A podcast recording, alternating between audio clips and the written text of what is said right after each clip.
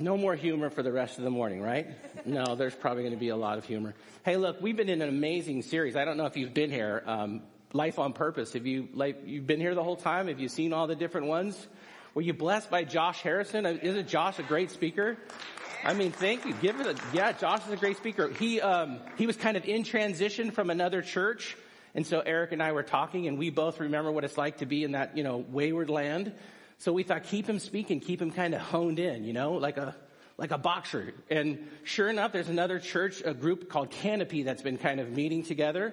And they went ahead and offered Josh, uh, the pastor of their, of their ministry. So not only did we keep him busy, but now he has a new opportunity to serve here in our town. And so I'm really excited about that. As the church grows and God continues to use gifted people, um, that's super exciting for me. And last week he taught us on this idea that there's a rhythm in our life that God actually instituted in the creation account this concept of the sabbatical, where you stop what you're doing and you take a break. And I don't know about you, but as American people, we are terrible about stopping what we're doing and taking a break. We're, we're really not even proficient at celebrating anything, right? We, we work, work, work to accomplish something, and as soon as we accomplish it, we just change the calendar to the next task and we keep work, work, work, working.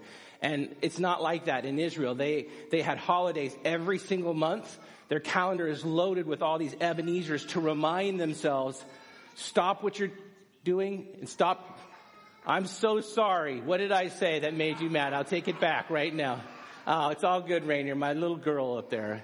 He asked me one time, you, you get upset when my daughter's crying? I always tell him, no, a church with no crying babies is a church that's getting too old. So we want, we want the crying babies. Bring all your kids, let them all cry. Pastor Jeff loves them all. It's perfectly good. Makes me smile. So bring on the crying ones. Anyways, the idea was that um, Israel learned how to stop. And so last week I was so grateful for that. And I hope you have learned to get rhythm in your life. Um, also, when it comes to rhythm and, and, staying busy, did you guys do the missional pathway? How many people did that? Wow, it was a great turnout in that room. I'm so thankful for all you. I mean, that's not a short commitment. That is a genuine time constraint. And so for all of you that took the time to do that, thank you. I pray that that's blessing and encouraging you and challenge you. Um, there's going to be some other classes coming up and I pray that talk to some of the 30, 40 people that went already and ask them how encouraging that was to them and see if that can't get you moving in the right direction as well. And because that's the direction that we're moving, this morning I'm actually on the topic number eight, um, of redefining greatness. Now, greatness is just, that's an awesome word. Greatness. When I say greatness, I don't know about you, but when I think about greatness, it evokes kind of the sense of like awe and inspiration. I mean, I wake up every morning and I think, okay, what can I do for the Lord today? What can I do for the Lord that'd be worthy and honoring of greatness? And I think it's interesting because I think we instill that same value in our kids from the time that they're really young and we don't even think about it. If we have some young parents in here, you'll realize like the first few months of their life, they're barely old enough to walk, right? And we're already talking to the other parents about, well, my child can crawl at three months. And you're like, ah, high five, great job. And well, my son can tap dance, you know, at seven months. Well, whoa, seven, that's great. Well, of course, the girls, you know, at one year, they're talking, tapping, and, you know, doing everything at one year. And your son's like three years old and he's still falling over himself and says, do, do, da, da, dingy. And you're like, you know, we're battling for greatness. mine's potty trained and mine walks. I, I, get it. The kids don't even understand, but this idea of greatness has been instilled in all of us, and we all want to be great for the kingdom of God. So this morning we're going to redefine that. We're not going to think what Pastor Jeff thinks or what other people think. I'm going to go old school. I'm going to go to the scriptures.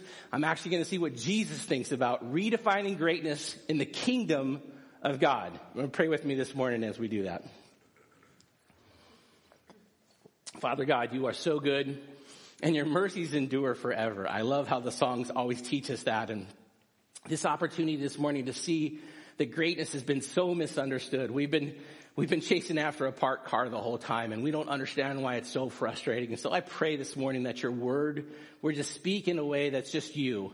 You doing what you do, the simple, pure truth of your word, and that it would free us from this burden of trying to be great, to trying to be like someone we're not. I also pray, Father, for the concept of the word mundane.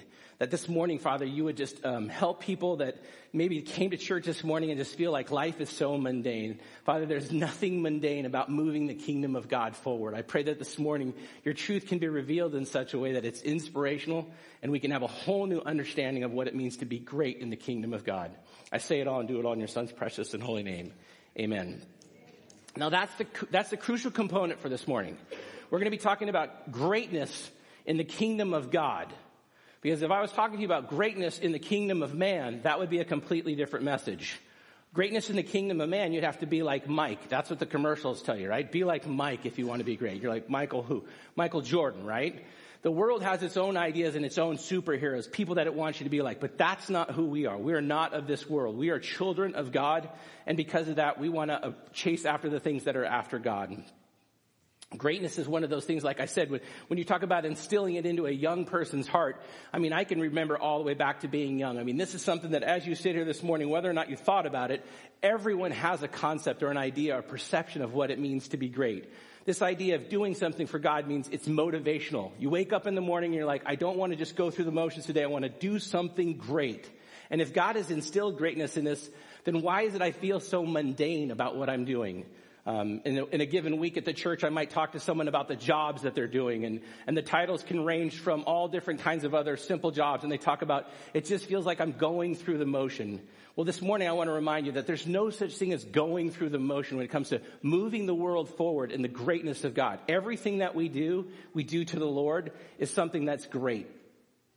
And it's simple because the problem is we look to other people to define greatness. Like I said, well, your son can walk and my son can talk or, or your son can tap and my son can crawl or wrestle or whatever it is. It's like all these other things define greatness. But I find sometimes that rather than, you know, arguing about stuff like that, what does God's word say? Right? If we could just stop as believers asking what everyone else says and just go to God's word, I think it would help settle a lot of different problems. If you have a Bible, you want to turn with me to, uh, Matthew Boy, I wish I could write that not colored print. Matthew 23, 11 through 12. Matthew 23, 11 through 12. I'll give you a second to turn there. So what's happening in Matthew 23 is Jesus has a bunch of people gathered together and the, the disciples, um, his apostles, and the Pharisees are all gathered together in this situation, and they are running through the motion of what they think it means to be great. The problem is they're talking about greatness in their own kingdom, in the world of man. And so as Jesus hears them kind of running through this whole, you know, what it means to be a hypocrite, what it means to not be a hypocrite, a hypocrite is someone who says one thing, but by default the lifestyle that you live is completely opposed to that. So after he's done kind of letting them all discuss what they think is great, Jesus drops this red line. First, I take a note of that. Red words in the Bible mean what? Jesus is speaking, right? So Jesus drops this one line sentence that is absolutely game changing when it comes to what it means to be great in the kingdom of God. And he says this, the greatest among you will be your servant. For those who exalt themselves will be humbled, and those who humble themselves, they will be exalted. I can guarantee you when Jesus said that, it was dead silent. That is the most reversed hierarchy in the history of the world. Because what Jesus was wanting them to understand is, I have a role that you will play in my kingdom. And your role is to be meek and to be humble and to receive me as Lord and Savior. You see, when we receive Jesus as Lord and Savior, it changes everything. Our role is no longer to aspire to greatness in our own life, but instead, we obtain the greatness of our Lord. And that's so unfortunate because think about the programming that we do for people when we say, you want to be great in life, you need to be this. And this always ends up being a job. It ends up being a title. It ends up being something that's always associated with power and prestige. And we grind people from the time they're little. You need to work, you need to work, you need to work, you need to work. To be great, you have to do this. You have to have this title. I mean, I'm five years old. I remember being as early as five years old in kindergarten talking about different things. What do you want to be when you grow up, right? We have these conversations with kids. We start them right away. I want to be a, a policeman. Back then, that, that was a great thing to be. A policeman or a policewoman, a fireman, a firewoman. I think any job with a badge Any job with a uniform was very attractive to a young person. It definitely aspired greatness. And there's always one kid in the group that would say, you know, I'm going to be the president, right? Because greatness could only be one position that one person held over all of the whole world. And that kid was never very popular in school.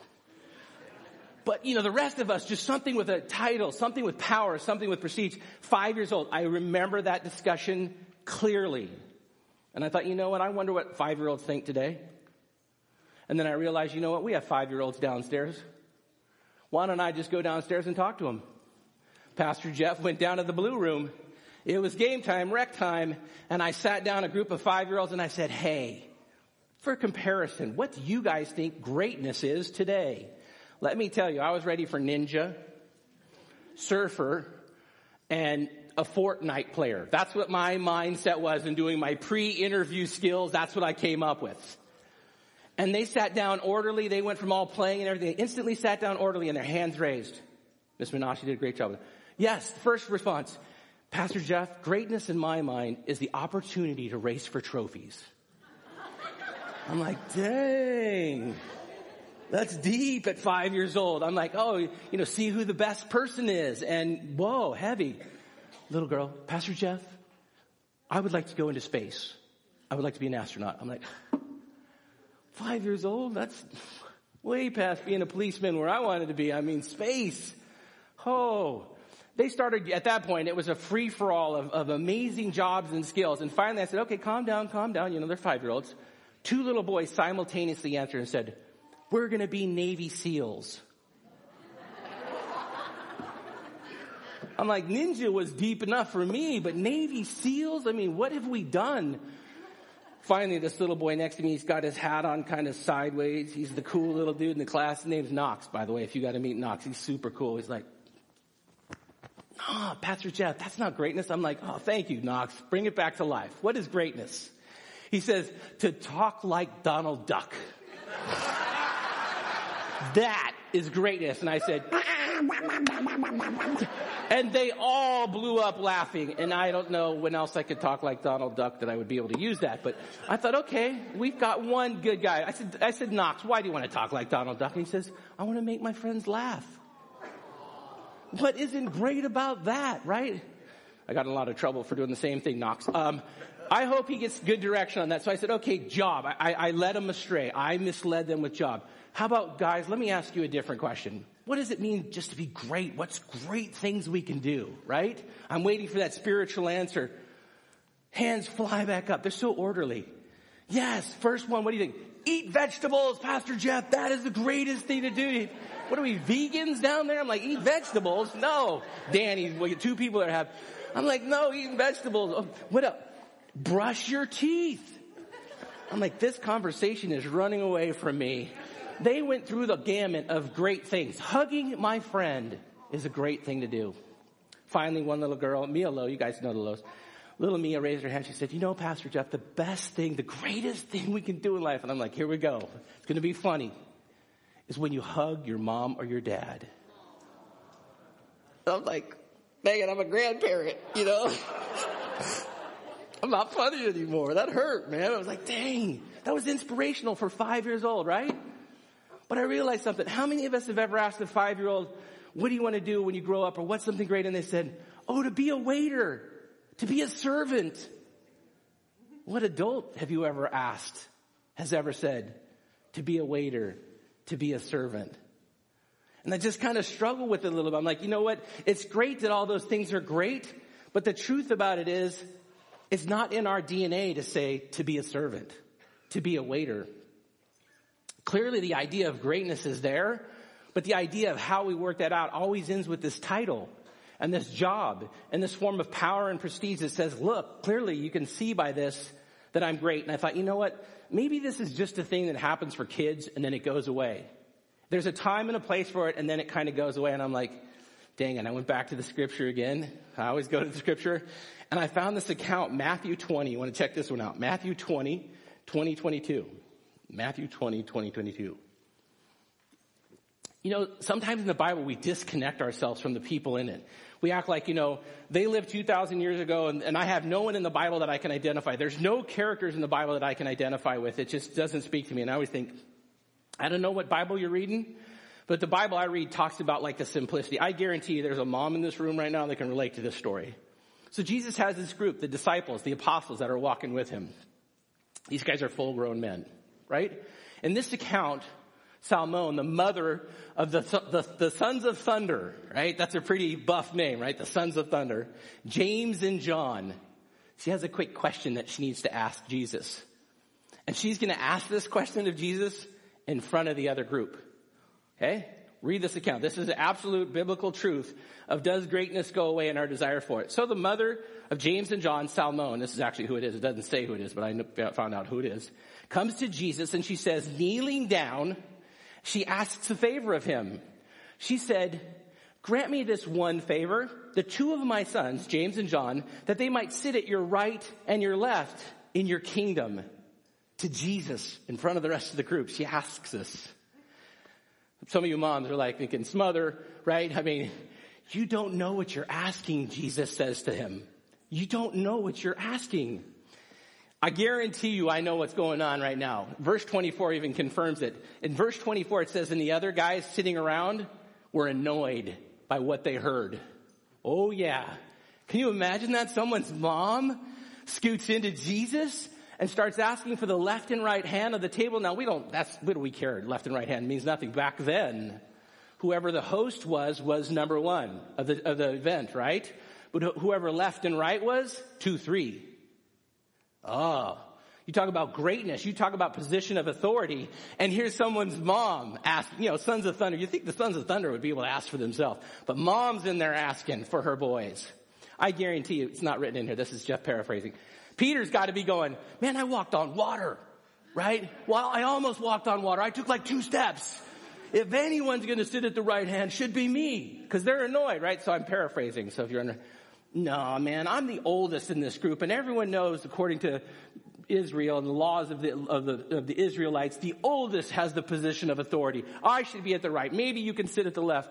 And then someone says, well look, if it's just a bunch of fishermen talking, I catch the most fish and the biggest fish, so I'm gonna sit at the right. And I'm sure the guys were just roundtabling back and forth about who should sit where. And I do this here at church whenever I get stressed out about stuff and I can just picture Jesus going, okay guys, let's sit down here. Let's calm down here. Look what he says there. He gathers the rest of them together and he tells them this in verse 25 and 26.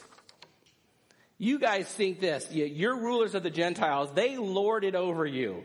And even the people who are over them, the superiors, exercise authority over them. So I understand in your culture, anyone who's in charge loves to tell everyone that they're in charge. Verse 26. But it will not be that way among you. Instead, whoever wants to be great, he's talking to a small circle. Anyone who wants to be great among you must be a servant. Can you imagine that pep talk there?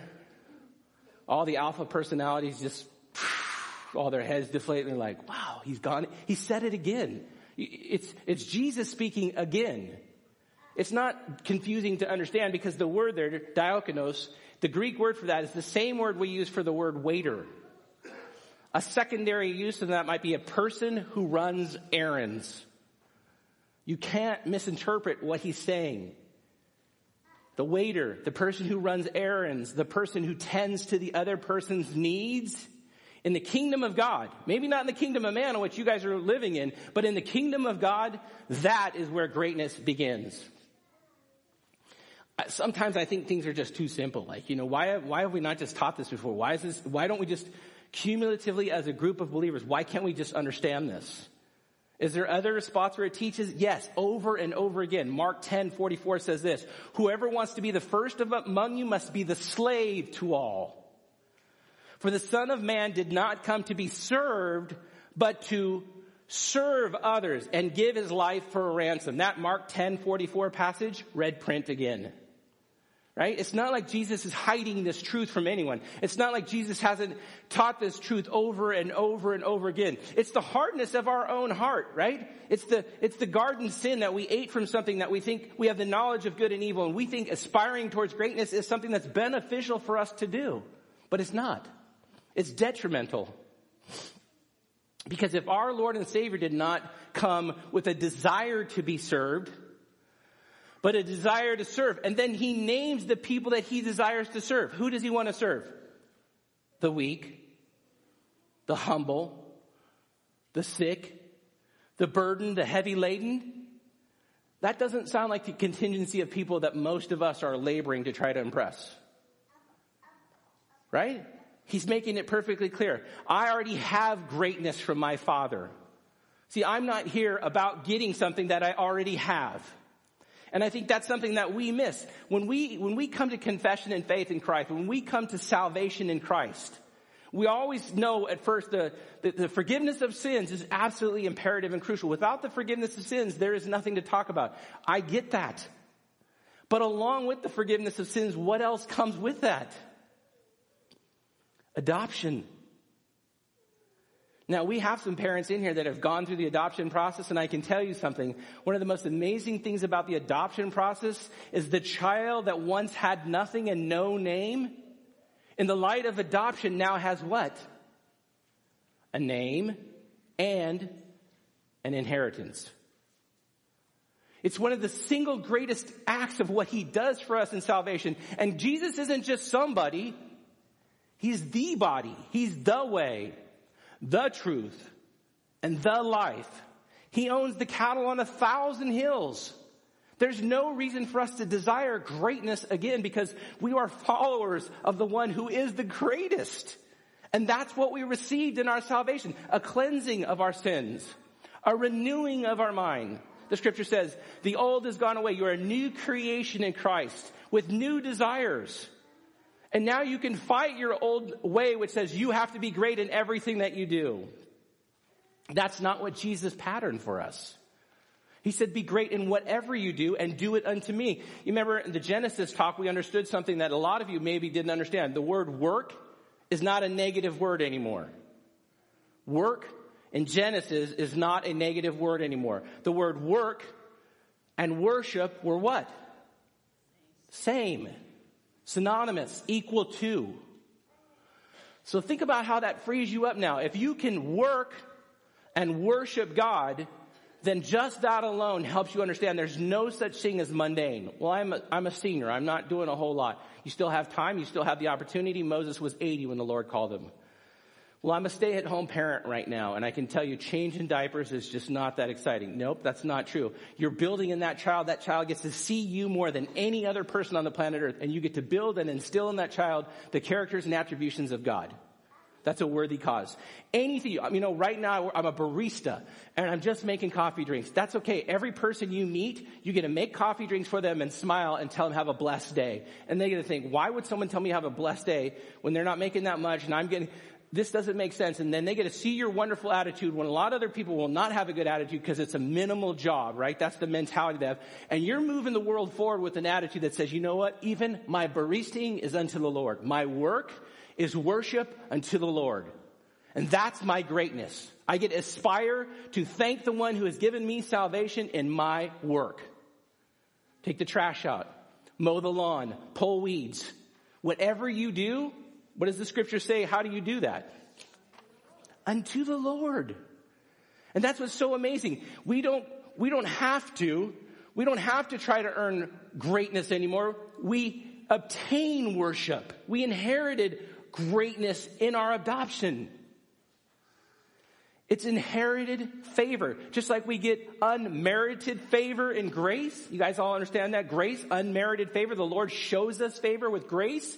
He's also allowing us to be inheritors of His greatness. That's what it means for Him to be your Father. You don't have to aspire to be great in this world. Why would you want to be great in something that's all going to go away? Anytime you guys are in doubt about something, just go to scripture. I know there's a lot of wise men and wise women in the world. There's, I'm grateful for that. But you know what? There's one that supersedes us all. Let's just go there. Don't lay up for yourself treasures where moth and rust and thieves destroy, right? But instead lay up treasures where? In heaven, how can we lay up treasures in heaven? If we labor for other people, if we labor for the weak, if we labor for the lost, if we labor for the downtrodden, if we labor for those who don't know Christ, we're laboring for things that are not going to go away. And we're laboring in such a way that that work is actually worship to who? God. in everything that we do. Well, I make surfboards. Make surfboards to the Lord. Well, I'm just a football player right now. Then play football for the Lord. It doesn't matter what you do. We put too much onus in, oh, this is what I do. No, you're a follower of Christ. That's where the onus needs to be in. And what you do is not significant. Who you do it for is the significance because that's what you are in Christ. Man, that's life changing to me. Then I go back to the scripture in 1 Peter 4 and it says, Show hospitality to one another without complaining as good stewards of the manifold grace of God, as each of you should do whatever gift he has been given to serve one another without complaining. It's not a blessing to God if you do it and you complain. You don't have to do it. You get to do it. How can you do that complaining? Are you upset that Jesus died and gave his life a ransom for us? What are you mad about? You're on the winning team. Doesn't matter what the score is. If you need to watch a good game and you're really frustrated, watch the Dodger game from last night. That's, you know, there's nothing better than a good old lathering. You know? On the, on the heels of a defeat, there's nothing better than that. But you are followers of Christ. You're in Christ, in your salvation. You're on the winning team. Why are you so frustrated? Are you confused? Are you confused? Confused. I'm confused. Are you confused between the weeds and the fruit of the Spirit? Go back to Galatians and reread. There's some attributes there on one side that's not good. There's attributes on the other side that are good. You know, being anxious for something's not going to help you. Who by worrying is added one day? It doesn't work like that.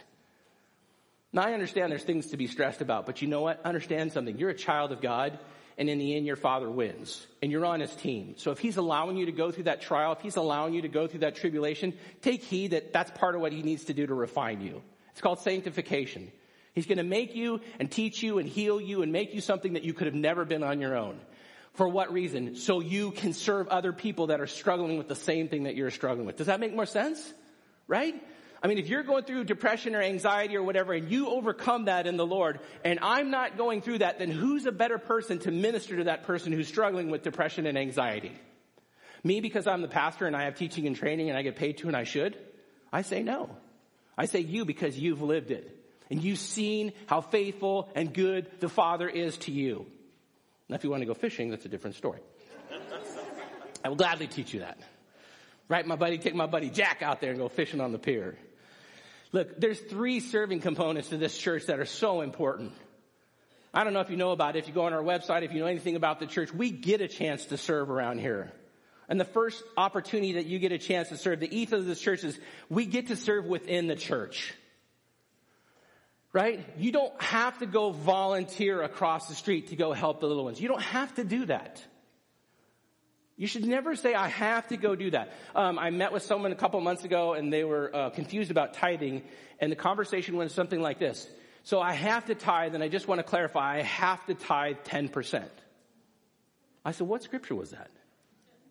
I have to tithe. I'm going to tell you something about anything that happens to do with the church. Praying, serving, tithing, volunteering, life groups, anything and everything, you don't have to do any of those. Officially, for the record, Pastor Jeff absolves you from all of those. You don't have to do any of those. You don't have to. You get to, though, if you're a follower of Christ. That's a big difference. Because if Jesus died on the cross to forgive you of your sins and you've received him as Lord and Savior of your life, you have the opportunity when you wake up every morning for greatness to serve others and to serve him in a way without complaining and with all your heart that doesn't make any sense to the world. You get a chance to do things in your job and in your world and in your life situation that are not about your greatness and your title and your aspirations and your wants and your, it's not you. It's not about you. I'm sorry. I mean, if it should have been about anyone, shouldn't it have been about Jesus? I mean, in the garden, that conversation, you know, not my will, but your will be done. There's, there's nothing more impressive about greatness than the, the opportunity to humble yourself and say, not me, you. I know the Lord. I'm good. I know where I'm going when I die. And I'm so grateful for salvation in my life that the way that I get to show that is how can I help you in whatever stage of life that you're in right now? I mean, sometimes I have better days than others. Sometimes my kidneys and my body parts don't work the way they should. And in those moments, I just realize something. I have the opportunity to minister to other people that are suffering ailments and physical things that I would never have. So am I grateful for that? Yes. I'm grateful for the opportunity to have compassion that I wouldn't normally have. I got to do it with all my heart. You didn't have to wake up this morning and go to church. The Bible says in Hebrews 10, don't forsake the gathering. Don't forsake it. But you don't have to do it. You get to do it. And I just want you to take a deep breath because whatever one of these three components makes the most sense to you, great. But just realize something. Don't tithe because you have to. Tithe because you get to live on 90% and he asks for 10% so you can support your church. So that people can go and minister all over the world. I mean, churches in Israel right now. Don's back, but we left one of our young adults in Costa Rica. She's there for one year.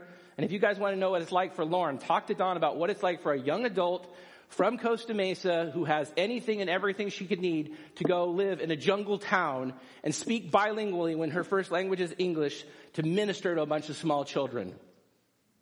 And you're supporting that with your tithe. You don't have to do that. It's like saying you have to be baptized. You don't have to do that. You don't have to take communion. You get to take communion. You get to do it in remembrance of Him. Guys, it's all attitude with God. And additionally from that, we get to serve our community. We don't have to serve the community. Not all the community likes us. Matter of fact, some of our neighbors have made it very clear they do not like us and they wish that we were gone. They have said that absolutely, emphatically, clearly to us. And my thought to them is, why would you buy a house near a church? Right? I mean, Maybe they got it through the family, but I tell you this, God is working that out because in those conversations with people that are absolutely opposed to everything vehemently that you're doing and you simply show them in love, what can I do to serve you? Eventually God will win. And for all the people that hate our trunk or treat because we steal all the kids from the neighborhood, we say this to the neighborhood then come join us because 600, 700 people roll through that event. They're all blessed. They're all excited. And 500 hamburgers were served by one life group to a bunch of hungry people. We don't think that's a bad thing. We think that's us trying to love our community. You're physically hungry? That's a temporal need. That's pretty, that's pretty shallow if that's all the church's goal is to meet a temporal need, right? But if we meet that temporal need with hands wide open and say, hey, look, for tonight, let us feed your kids. Hey, for tonight, let us give them candy and a safe thing to do on a night that potentially can be goofy. But tomorrow, come to church on Sunday and let us feed you spiritual food that can keep you full for a lifetime, right? We know a perpetual spring of living water. We have to think about what a blessing it is to love our community. If they attack us, the Bible says they're not going to be your friends. Not every, you come to Christ and everything's good and everyone loves you. No, that's a different Bible. You come to Christ and it's difficult and people don't like you and it's confusing. But we get to be the hands and feet connecting to that. And because of that, then our cup overflows again and now we get to go serve the world. You see, it's a contingency of rings and each ring, the overflow of doing that and being blessed and serving as it flows into the next one and then it flows. And the ethos of that is that it just starts to make sense and you understand that's the buy-in for this church. That's why this church is still going. There's not a lot of churches that have this age that are still going strong. But there's something about what this church is doing that's a blessing to people. Today in Israel, we have a contingency of people from our church Today in Israel, we're there with another church, Palm Harvest. Uh, Mike Decker's there, his church. And those churches say as one group, we not only like our community, we love our community, and we love the churches in our community. We can actually go do events together and share costs so that we can be a blessing today in Israel, Costa Rica tomorrow, maybe down in Mexico later on, but wherever the, wherever the word of God needs to go and we can go, we go. That's right, Michael every day. And along with that, the missionaries that you guys support in that tithe, every single day, whether you know it or not, the word of God is going out even further. Every day. The Papases, I mean, look at the missionaries that we support. Every day, mission work happens because of this church and the faithfulness of who you are. That's exciting to me. There's nothing mundane about serving that God. There's nothing mundane about waking up and saying, today God may provide an opportunity for me to serve someone who doesn't know that Jesus died for them. There's nothing mundane about taking out the trash for me because I take out the trash and I thank God for everything in the bag. That is something another pastor taught me, Pastor Tom at my other church. Pastor Tom taught me, you know, the reason why you complain about taking out the trash is you forget what's in your hand. All the blessings from the week. The butter, the jam, the honey, the shampoo, right? If you don't want none of those things, then don't buy any of those things. Then see how your week goes. Including your power bill, your gas bill, and anything else that's provided for you. And you don't want them, they're, they're a big burden to you, don't pay them and see what happens. Then when that week happens, you're going to be like, I can't wait to pay him and your attitude will change. And then the next time you take out all that trash, you can just think about all the different things that that represents in blessing in your life. That simple little thing that I was taught 20 something years ago, I love taking the trash out. I take the trash out here at the church all the time before anyone else can even touch it. As I get to walk to the trash and thank him for everything that he has given us. Right? It's, it's attitude. It's without complaining. It's with all my heart. You guys all know the passage Romans says, you know, present your life a living sacrifice. That sounds really complex, but not in this new light. In salvation, I'm living my life out for God. I'm living my life out and my work. If I'm making mufflers, we have a gentleman, I don't know if he's here. Oh, my buddy Reed is here. We have a guy who makes amazing mufflers for the racing world. I mean, you talk about high end, high stuff that only a few people can do. Make mufflers to the Lord. I don't even think they're called mufflers. They're probably called supersonic X7 exhaust systems, right? Because they go on cars that have like 1200 horsepower. But you know what? Whatever. Play golf for the Lord. Most people in the five hours they're on a course are saying a lot of things for themselves. I've been out there. It'd be nice to have one person on the course who's not of the course. When your ball goes in the water, just turn to the guys and say, it's okay, only my boss walks on water. and then just put another $5 ball down and whack it into the house and say, it's okay. I meant to give him that. And then put a range ball down and play in. For you, John. Pastor Jeff, that just, I, I hate when you try to make things simple because the truth of my life is it's mundane. I am a student and I study all day long. Nobody knows what I'm doing and nobody cares what I'm doing. And it just, it's irritating to me. You know, when I go back to this concept of being a waiter, I think, you know, oh, busboy. Oh gosh. Lord forbid. Dishwasher. Oh no. Dishwasher, no. What titles would work for you? Ah, assistant manager. Hmm. That sounds good, right? But realistically, unless we're the owner of the business, it's just not that impressive. Do you see how this works against us? The mindset that we have is that somehow we're earning something or doing something that's going to impress other people. I'm telling you, that's not what Jesus said. He said, if you're the hostess at that restaurant, seat everyone like it's the last time they're ever going to eat and love on them and be something to them that they've never seen before. So when they're done sitting down, they're like, is that the nicest hostess we've ever had in our life? Before they ever eat or experience any component of the restaurant, just their experience by touching you, the hostess, changes their whole life. What happens if we have that kind of mentality as believers? Because the reality is when it comes to our Lord and Savior, the King of Kings, the host of hosts, God's only son, one final account that just blows my mind. And I will not get emotional about this, but it is, it's brutal for me to think about people thinking, you know, that's below me, Pastor Jeff. There's, there's things that I can do, and then there's things that I can't do. Really? Hmm. I don't know that that's true with Jesus. Let's, Mark 13, Mark 13, 3 through 5. So this account in Mark, um, you know, Matthew, Mark, Luke, and John, the Gospels, they're all written to different people groups. Um, I always think of Mark as X marks the spot. So Mark's talking to the Romans. Matthew, Matthew, he's talking to the Jews. Luke is the doctor, so there's very uh, significant points. But Mark's component is just capturing the simplicity of his final pep talk. And in 13, what's happening is they're in the upper room. Jesus is prepping to go home to be with the Lord. And he wants to give the guys this final life lesson. And this life lesson is so brutal for me because when it comes to humility and meekness, and you say, well, something's below you, I really want to just remind you, nothing was below. Nothing was below Jesus. Jesus knew the Father had delivered all things to him in his hands, And he had come from God and now was getting ready to return to God. So he got up from the supper and he laid aside his outer garments. They had two garments, an inner and an outer. He lays aside his outer garment and he wraps a towel around his waist. After that, he went and poured a bowl of water into a basin and began to wash the disciples' feet and dry them with the towel that's around his waist. Now, I don't know about you, but when we talk about feet today, even with shoes and socks on, some people freak out when it comes to feet. They got a new show called the Toe Bro because people are freaked out about feet, right? But 2,000 years ago, they didn't have socks. And they didn't have closed toed shoes that I'm aware of. Now we do have some sandal wearers today. We got some Birkenstockers. We got, we got some very nice open toed shoes here today. But I would encourage you to, the next time you're in the Sierras or somewhere that's a nice dirt path, for the sake of understanding this, put on your sandals.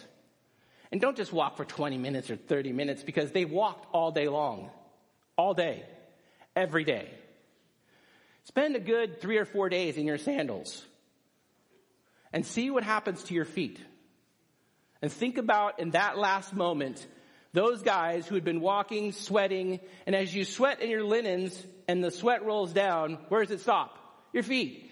Think about the quality of their feet as they've just eaten, nice and full, laying on their sides. It was a different way of eating back then. And the next thing you know, the King of Kings, the Messiah himself, is not just kind of praying over your feet or praying over, he is washing your feet with his hands in a basin.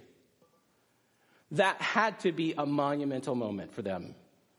Now, I don't know about you, but I've been involved in feet washing three different times. One time with adult and twice with students.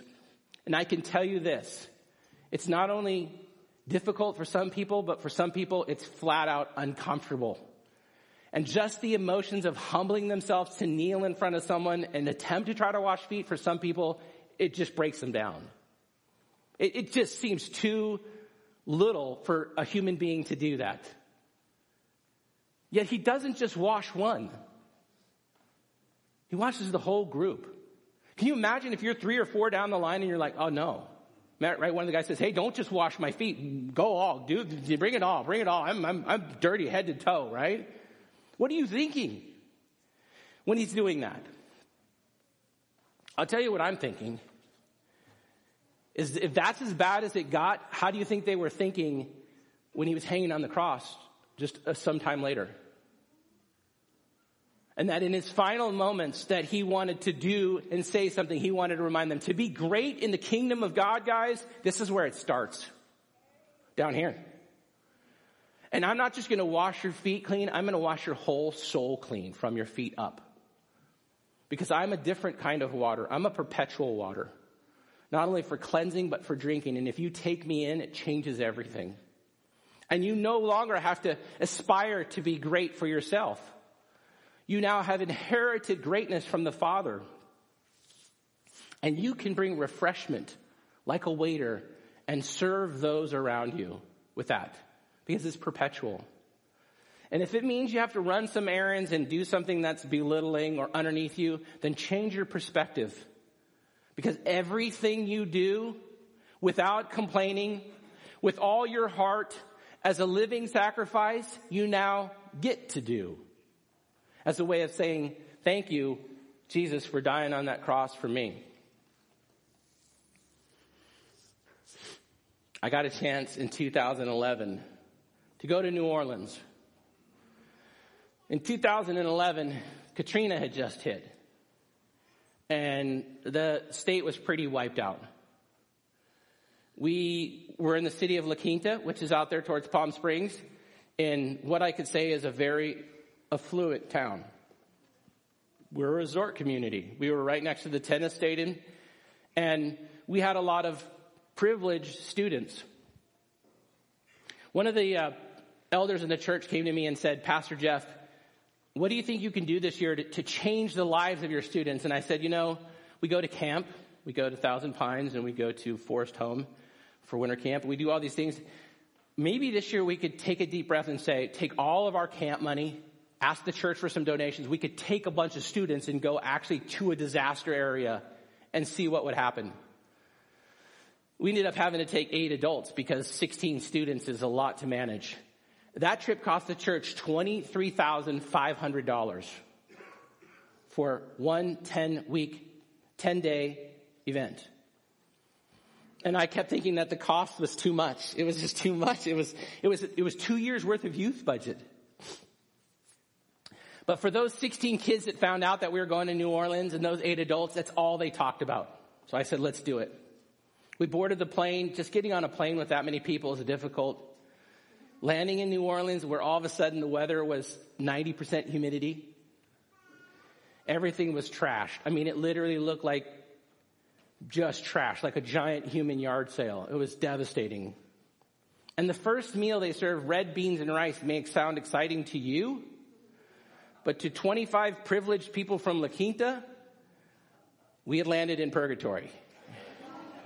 and from that moment on, I realized how in over my head I was. I mean, I'd been doing ministry 25, 24 years at the time back then, 23 years at the time, and I thought, I'm not going to be able to do this. I'm not going to be able to motivate and help this many people. We're going to lose it right from the very beginning. And then that night at worship, hungry, because they didn't eat. They didn't even know what red beans and rice are. Sweaty, because the humidity, it doesn't go away. You're wet from the time you wake up to the time you go to bed. Something happened in worship that night. And the heart of a servant started to be birthed in these eight adults and these 16 students. And there was tears and I mean, we do worship all the time in my former youth group. We had great worship. I had never seen what was happening just in that first night as the hunger pains and the sweat pains and the uncomfort of life was starting to overwhelm them. And I wasn't sure if it was a nervous breakdown thing or the spirit thing, but I couldn't do anything about it either way. So I just prayed and I said, Lord, we're just starting. This is day one. We're in big trouble. It was the spirit. And he was humbling the whole group, adults included. We left that night and I went back to the room and I gathered everybody and I had a big pep talk and I said, okay, half of us are going to a little piece of grass next to the fire station with big concrete pillars all around it. That's the only piece of grass left in the town. And the other half are going to go to a job site and, and people are living in a house that's almost condemned. But I think with eight of you guys and four adults, you guys can help kind of restore the house. We drove into the neighborhood. One van went to one site we drove the other one, one van the other site, and they dropped us off, and it was just shock and awe from our kids. Like the field looked like something from a bad field, not Field of Dreams. And before we could even do this VBS at the park thing, we had to spend one full day, 12 of us, just cleaning the park up to make it safe to even go out there and put a soccer ball down or throw a football. And I realized 20 minutes into the cleanup, we needed gloves. We probably needed masks. And the stuff that we were throwing away in bags, we probably should have called someone for assistance. I mean, drug paraphernalia, just the kind of stuff that ends up in a park that's not meant for human playing. Each day, a car would drive up as we were parked out there, and people would just open the door and drop off kids. And here would come a four year old, a three year old, a seven year old, and no one would say, hey, I'll be back to pick them up or hey, okay. They would literally, they just knew. Churches had been doing this, had been coming to this ninth district. The ninth district at the time was the fifth highest rated murder per capita in the world. They knew no, no normal people would be in that park is what was happening. Only crazy Christians who would come love their kids they had these things called bike sentinels. They were the drug dealers in the neighborhood. And when they saw the park starting to bustle with activity, the sentinels came up to us and said, you guys better be from a church, man. You're in big trouble. I said, dude, look at us. What do you think we are? I mean, does this look like what? I mean, yes, we're a church. He's like, okay, because if not, you're in the wrong neighborhood, man. Oh, that week, hopscotch, foursquare, frisbee, hula hoop, God moved in that group like nothing I've ever seen before in my life. And each night as we came back and decompressed with the build site and what they were doing, I can affirm for you one thing. From those 16 students that went and eight adults, that 25, probably over 20 of those today are still faithful in their walk with God. Still walk with the Lord. That impacted the life so deeply and so dramatically because we went there the privilege to help the underprivileged. We went there to help those who are in need of help. And I promise you one thing, they helped us more than we ever could have helped them. They showed us more love, more compassion, so we got motivated and even walked through the neighborhood and started just knocking on doors and said, hey, the church is in town and if you have any kids and they want to come play with us, come play with us. And parents would go, oh, the church. And they would open the door and out would go running their kids and we would just have kids running with us. We had no idea how to get them back to their home or do anything like that or what time. They didn't care. You just said church and they knew you were there to help. And I can tell you this, are people born great? Nope. People are born sinners and they're saved by a loving God. And Christ dies for them and gives them a new perspective and he redefines greatness for them so that playing hopscotch with seven little kids from a neighborhood that you've never seen before in your life is life changing. It's more than anything you could ask for. And the kids started taking chalk and drawing on the columns, you know, the cement columns that kind of surrounded us. And each day another column would be beautifully kind of drawn with hands and pictures of Bible verses and different things. And as the week progressed, that little teeny piece of land became like the sanctuary until every column, as far as you can see, even ones way beyond the, the park, were all covered in Bible verses and pictures and beautiful little things from those kids. Can anyone achieve greatness? Not in, not in man's world. Only a few can obtain it in man's world. But can anyone obtain greatness in God's kingdom? Yes, anyone who comes, anyone who comes to faith in Christ. Inherited greatness of the Father. Salvation, cleansing of your sins, and a renewing of your heart like you can't even imagine. The old, the old ways struggle and you, and you'll fight for the new ways and there's gonna be a battle and you're gonna ask yourself, why do I keep falling back to my old way? Because the new way is trying to break through. And the New Way says it's not about your greatness anymore. It's not about what you could become or what you are. It's about who He is already. King of Kings. Lord of Lords. Anyone who receives Christ, this truth applies to you this morning. And so let me just clarify for you as I get ready to run this thing down. If you walked in this building this morning and you don't know that Jesus Christ died for you, that God's son put his life on that cross and gave it as a ransom for you. Let me just remind you this morning, that is the only decision that you need to make that's worth time and energy. Every other decision you will make will be for naught. But the decision about who Jesus is and what you will do with him is the single greatest decision that you will make in your life. And if you will receive that gift, if you will receive the free gift of salvation, and then not only do you receive unmerited favor, which means favor that you don't deserve, but you also receive a new heart, a new mind, and an inheritance from the Father, which means an entitlement to His greatness. And it changes your perspective about what you do and how you do it for the rest of your life. Or at least it should. And I can tell you this morning that that's so encouraging to me. You say, you know, it makes sense, you know. Someone could wake up every Sunday morning, make donuts, make fruit, do different things and bring them over. I mean, it seems like such a small thing. There's nothing small about that. It's a great thing because it's done for the kingdom of God. And that work is done as a worship unto God. When you join a life group and you decide to open up your life and share with other people and through life on life you start to build and grow, that is a ministry that God is giving us and that is a blessing. That's our greatness in Him that He allows us to be built up by one another. Everything you do, sitting here this morning, because you know and I know there's only one thing worth, one thing worth hearing, and that's the Word of God no matter what we do in this building, if we ever lose sight of that, we're here for one reason, to speak about the death, the burial, and resurrection of the King of Kings and the Lord of Lords.